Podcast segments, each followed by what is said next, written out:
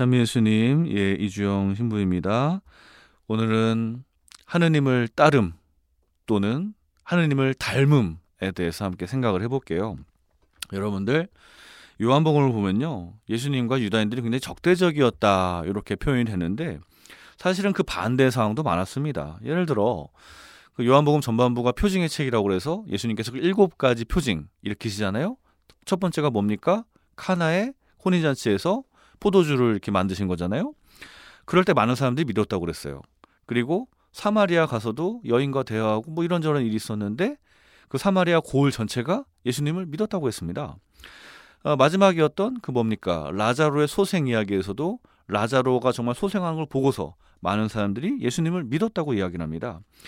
어, 사실 굉장히 그런 것만 보더라도 어, 뭐 적대적인 사람도 있었지만 예수님을 믿고 따르는 사람도 굉장히 많았습니다. 그리고 어, 그리스도교의 그 초대 공동체에는 사실 유다인들이 대부분의 구성을 차지하기도 했어요. 자, 제가 이걸 통해서 드리고 싶은 말씀이 뭐냐면 사실 그렇게 예수님이 보여주신 표정, 표징처럼 우리 주변에는 여러 가지 표징들이 많다는 겁니다. 뭐 예를 들어 계절이 오고 가고 변하는 것도 이것도 굉장히 중요한 표징이에요. 우리가 나이 들어가는 거 이것도 표징이에요. 어, 그 속에서 우리가 체험하는 인간적 약함들, 여러 가지 실수와 실패 체험들 이런 것도 표징입니다. 이러한 표징들은 하느님과 신앙을 생각하게 한다는 데서 의미가 있는 것입니다. 언젠가 우리가 겪을 병고와 죽음도 표징입니다. 그리고 우리 주변에 있는 가장 큰 표징이 뭡니까? 바로 십자가입니다. 우리를 위해서 돌아가신 그 예수님, 바로 우리가 늘 보고 우리가 늘 곁에 두고 살면서도 어찌 보면 그 의미를 잘 우리가 깨닫지 못하는 가장 큰 표징이죠. 자, 이처럼 우리가 안타까운 것은 그러한 표징이 많음에도 불구하고 그냥 넘어가는 것은 아닌가.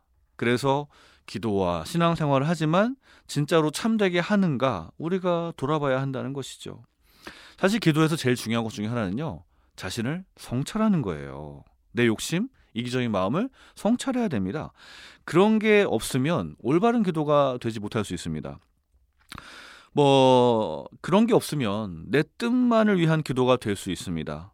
선함과 신앙을 지향하지만 착하고 평범, 평범하게 사는 그런 일상의 이면에 오히려 타인을 억압하고 단죄하고 배려하지 못하는 그런 독단적인 모습이 생겨날 수 있습니다. 나 자신을 성찰하지 못하면 말이죠. 어, 성경을 읽다 보면 참 아름다운 얘기가 많이 나오는데 그런 얘기의 핵심들이 뭡니까? 바로 사랑이고 하느님과 이웃을 사랑하라는 것인데 특별히 이웃에 대한 사랑 어떻게 한다고 되어 있습니까? 제 몸처럼 사랑한다고 되어 있습니다. 상대방을 배려하고 용서하고 존중한다는 그러한 지향들이 이미 예수님의 말씀에서 드러나고 있는 것입니다. 그러한 헌신적인 사랑의 실천이 물론 쉽지 않지만 우리가 노력해야 됩니다. 그 첫 번째는 올바르게 나 자신을 성찰하고 나의 욕심과 이기심, 내가 누군가에게 상처를 주진 않았는가 이런 것들을 돌아봐야 한다는 것이죠. 그게 바로 우리가 한 걸음 한 걸음 하느님을 닮아가고 하느님을 따르는 길인 것입니다. 예, 우리 모두가 그러면서 부족할 수 있겠지만 우리의 작은 노력들이 그렇게 우리가 거룩해지고 우리가 성화될 수 있는 그러한 계기를 만들어 줄 것입니다. 예, 시편의 말씀으로 강론을 마칩니다. 주님, 당신 말씀은 영이며 생명이시옵니다. 당신께는 영원한 생명의 말씀이 있나이다. 아멘.